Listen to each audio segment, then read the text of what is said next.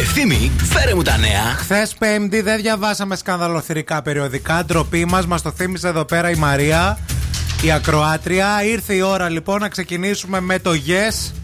Δίνεται γαμπρός ο γιος της Μενεγάκη.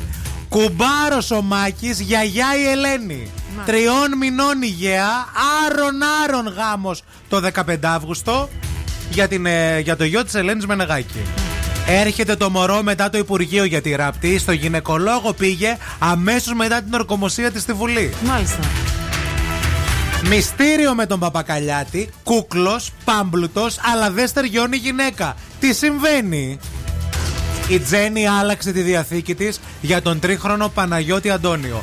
Το σπίτι αρχοντικό που έγραψε στο γιο της. Έγκυος και στη ζωή. Ε, σκε, σκέτο, δεν ξέρω τι εννοεί. Ναι, οκ. Το άγνωστο πρόβλημα υγείας της Σταματίνας Τσιμτσιλή. Η αιμόπτηση και το χειρουργείο. Έλα, Χριστέ και Παναγία.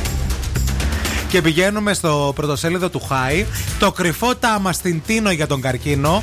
Εξαφανίστηκε η Μαστροκώστα. Παναγία μου σώσε με. Παντρεύεται με σαραντάρι τέκναρο στο Μονακό η χήρα. Τα μαύρα εκατομμύρια και το πιο ερωτικό καλοκαίρι της ζωής της. Μισό, Η μισό. νέα ζωή της Μαρίας 1,5 χρόνο μετά το θάνατο του Τράγκα. Αυτή είναι η χείρα Ναι. που παντρεύεται με τέκναρο στο Μονακό. Βέβαια. Μάλιστα. Χαρές στο σπιτικό του Υπουργού, η Τζέννη παντρεύει την κόρη της με Παύλου το γόνο.